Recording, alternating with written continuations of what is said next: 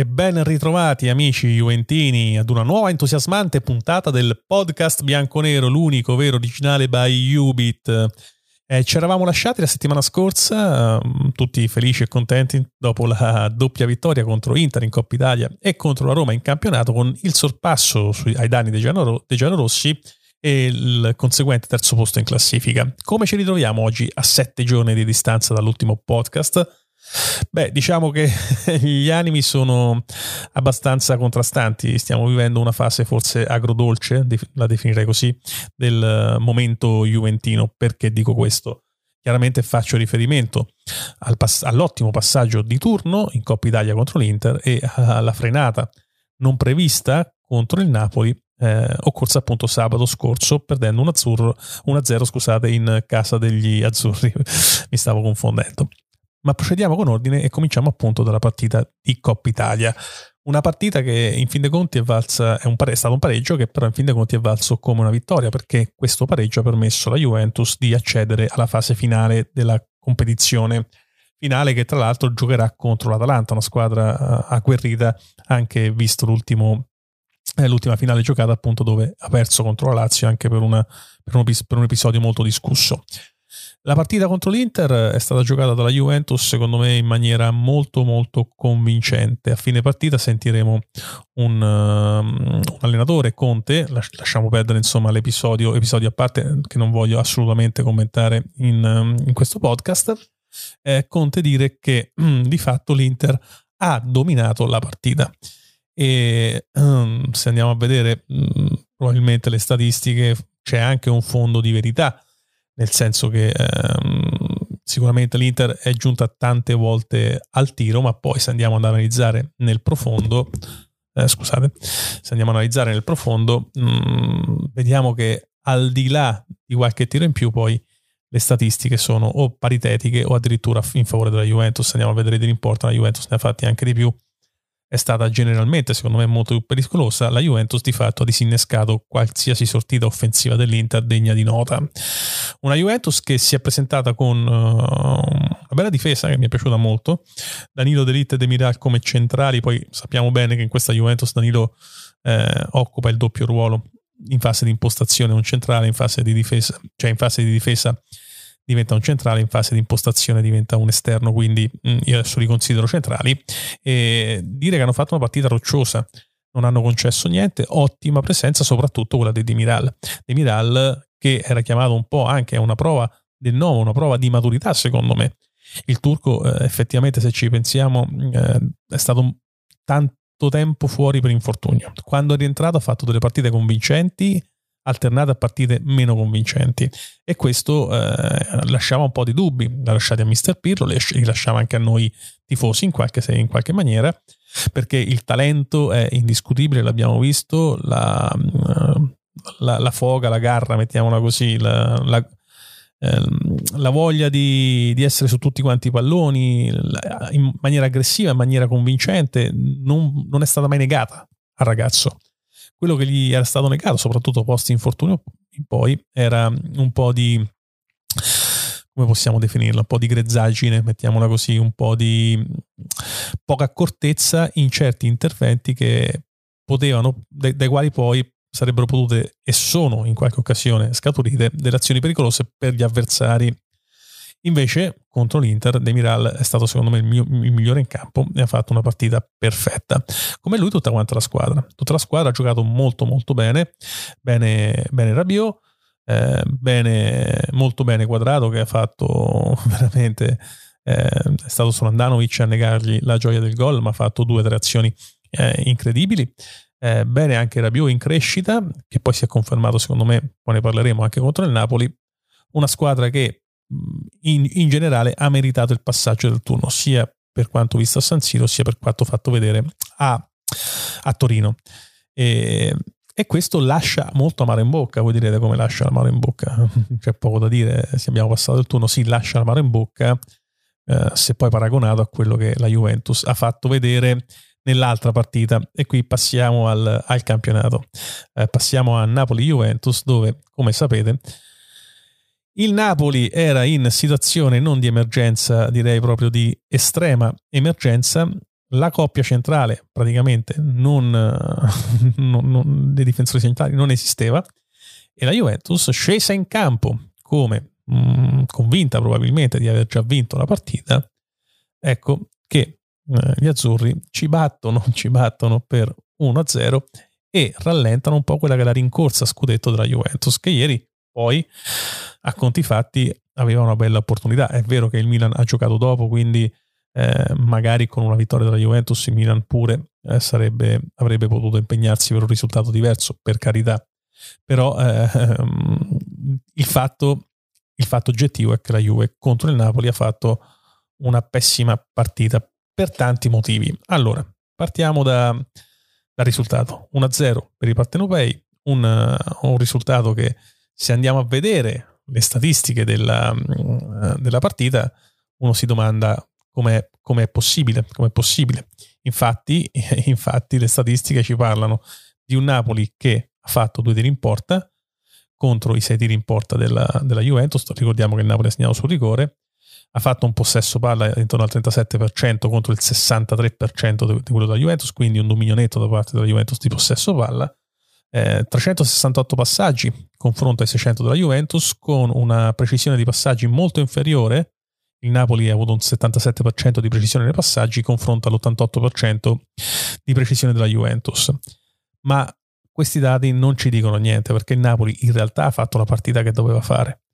Una volta passata in vantaggio, quindi sfruttando i minuti iniziali, una volta passata in vantaggio, si è chiusa. Benissimo a Riccio, ha chiuso tutte quante le linee eh, di passaggio della Juventus, si è stretta in, in difesa e sostanzialmente la Juventus possiamo dire che non è stata mai quasi pericolosa fino al novantesimo, dove al novantesimo effettivamente c'è stata un'occasione, soprattutto quella di Morata, parata da, Mere, da Meretta, scusate, eh, parata che è costata anche un mezzo infortunio al, al portiere partenopeo, eh, la Juve non ha fatto praticamente niente. Mi viene da dire eh, che la Juve ha fatto come l'Inter ha fatto contro noi stessi nella, nel ritorno di Coppa Italia. Quindi una Juventus che sì, attaccava, si tirava, ma sostanzialmente era un gioco sterile. Il Napoli ha fatto il gioco che doveva fare.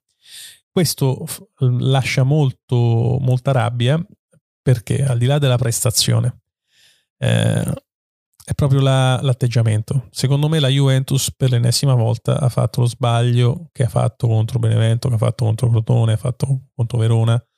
Scendere in campo e pensare di aver vinto la partita ancora prima di giocarla. Il Napoli veniva da una serie di prestazioni terribili, una formazione decimata, la Juventus veramente avrebbe dovuto vincerla in maniera comoda.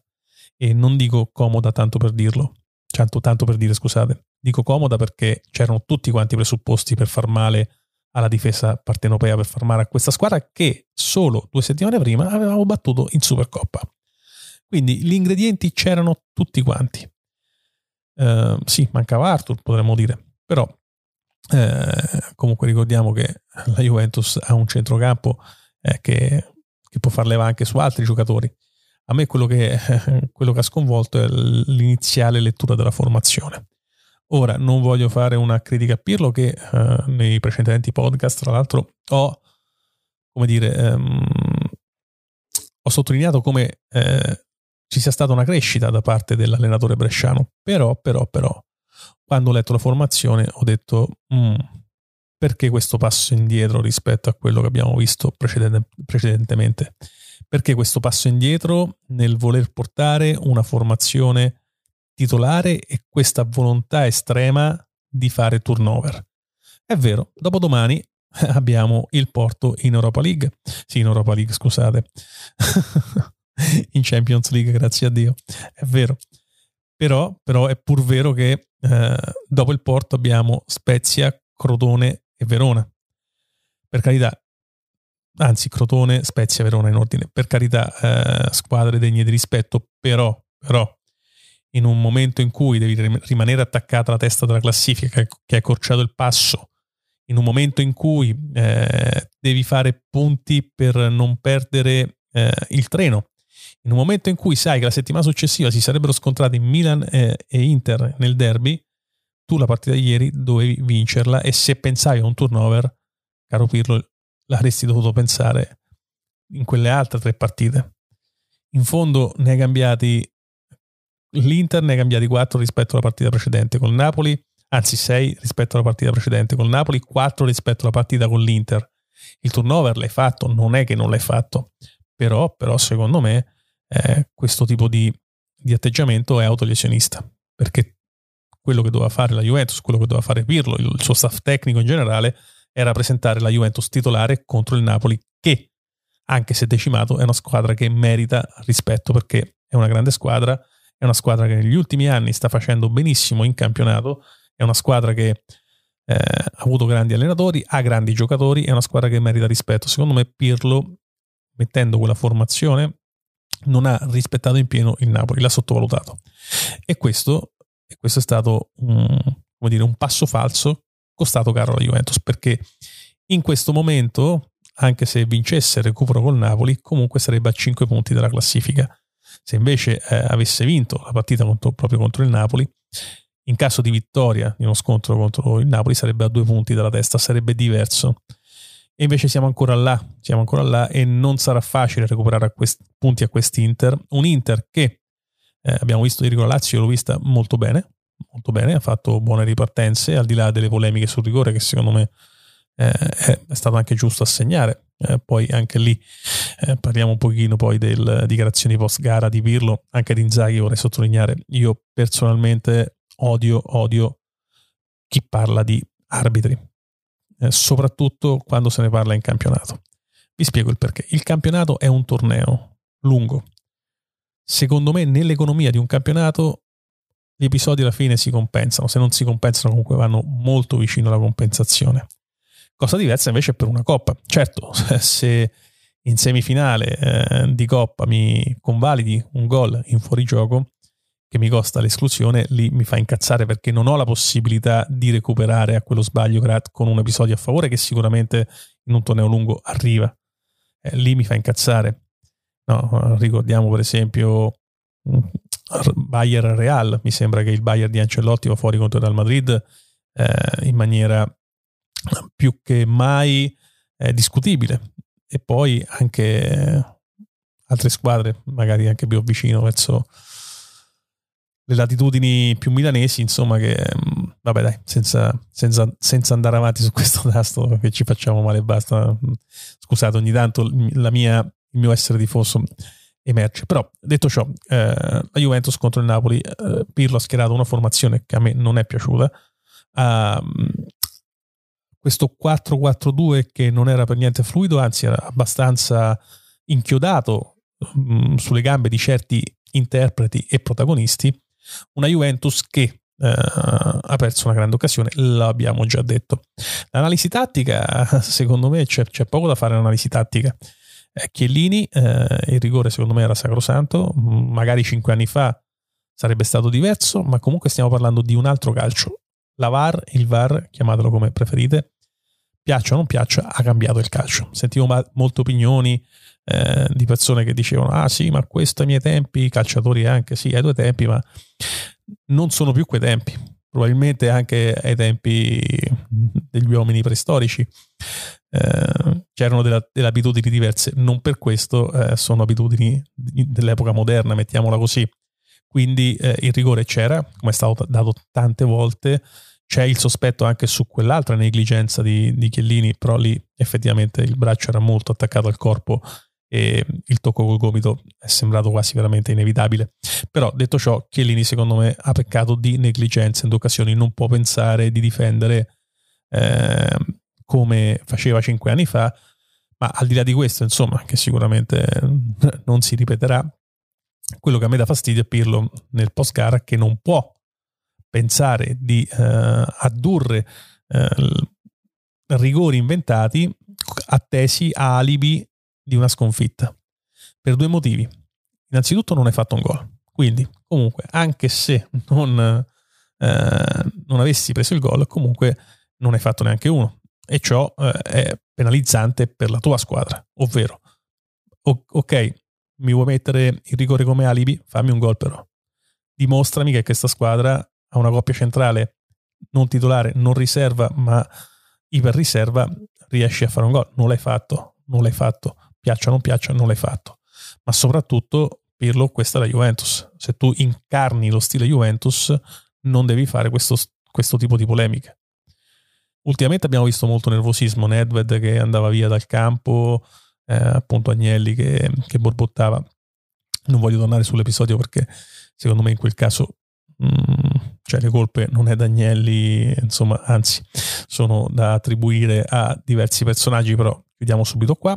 Eh, però si sta, come dire, io sto registrando ultimamente un certo nervosismo da parte della Juventus, che non c'è più il fattore stadio, una volta c'era il fattore stadio che attutiva questi comportamenti, eh, venivano messi meno risalto, non lo so sinceramente, non lo so, eh, però fatto sta che eh, a me non piacciono. Io come tifoso juventino penso di essere diverso, voglio essere diverso, non voglio attaccarmi a episodi arbitrali, anche perché, ripeto, in un campionato alla fine si compensano. E ora, e ora andiamo, andiamo, in quel di Porto, anzi, mm, andiamo un po', non mi ricordo mai mica se giocano in casa o fuori casa. Scusate, eh, sì, andiamo in quel di Porto, ricordavo bene, a, a giocarci l'andata della Champions League Cosa dobbiamo fare? Ma io dico quello che non dobbiamo fare. Non dobbiamo prendere un gol e possibilmente dobbiamo farne almeno uno. Questo è, è, sarebbe l'ottimo, l'ottimo. Quindi una vittoria per 1-0 sarebbe più che dignitosa contro una squadra, il Porto, che ha grande tradizione europea. Perché ricordiamo che il Porto eh, comunque ha vinto anche una Champions League, penso eh, ne ha una più fresca della nostra, quindi figuriamoci se possiamo essere noi che in qualche modo ehm, possiamo andare a, a sindacare sul, eh, sul, Porto. Porto che però è secondo nel campionato portoghese, eh, viene da tre pareggi di fila, una squadra che chiaramente non può essere paragonata alla Juventus, quindi la Juventus in questo caso ha solo un uh, risultato, quello di vincere appunto senza subire gol. Che dire, eh, forse, forse la partita del Napoli è stata proprio per questo, cioè nel senso che la Juventus era già focalizzata alla partita di, eh, contro il Porto in Champions League, perché comunque un passaggio di Champions League eh, credo che dia più paghi meglio addirittura della vittoria del campionato. Quindi eh, capisco anche in, un, in, un'epoca di Covid ehm, certi tipi di scelte o certi tipi di atteggiamenti li posso capire, non li accetto, però li posso anche capire. Va bene, eh, che dire, vi ringrazio per avermi seguito anche questa volta con il podcast Bianco-Nero. Io, come sempre, vi invito a seguirmi in tutte le piattaforme principali di, dove si può ascoltare i podcast, quindi sto parlando di Spotify, Google Podcast, Apple Podcast, eh, Anchor, FM, eh, FM, scusate, oggi mi sto mangiando le parole, eh, ma il mio mood è triste. e come sempre, se mi seguite nei social network, vi invito a lasciare like se vi è piaciuto, lasciare dislike se non vi è piaciuto, ma soprattutto, vediamo che se lo ricorda, commentare, commentare, commentare, perché attraverso i commenti che io stabilisco un contatto con voi e in fin dei conti è quello è il motivo per cui faccio questi podcast. Ultime, di, ultime, comunicazioni di servizio, da una settimana sono anche su Clubhouse, quindi se qualcuno di voi che mi sta ascoltando, so che questi avvisi dovrebbero essere fatti all'inizio, però io li faccio alla fine, poi vedremo, magari tra un po' di tempo mi metterò a farli all'inizio. Se siete su Clubhouse, cercatemi Ubit, eh, vi aspetto anche lì perché eh, è molto interessante come social, stiamo parlando Mm, in maniera abbastanza frequente di Juventus con eh, molti interlocutori interessanti, anzi vi anticipo che il prossimo podcast sarà un, una prova fatta proprio in, uh, con Clubhouse. Cercheremo di registrare una stanza, chiaramente specificando e chiedendo permessi di poter registrare quello che accade dentro la stanza, la privacy sempre prima di tutto. Faremo un esperimento di un podcast interattivo, vediamo, vediamo un po', vedremo un po' cosa ne esce fuori. Per adesso, come sempre, un saluto dal vostro Ubit.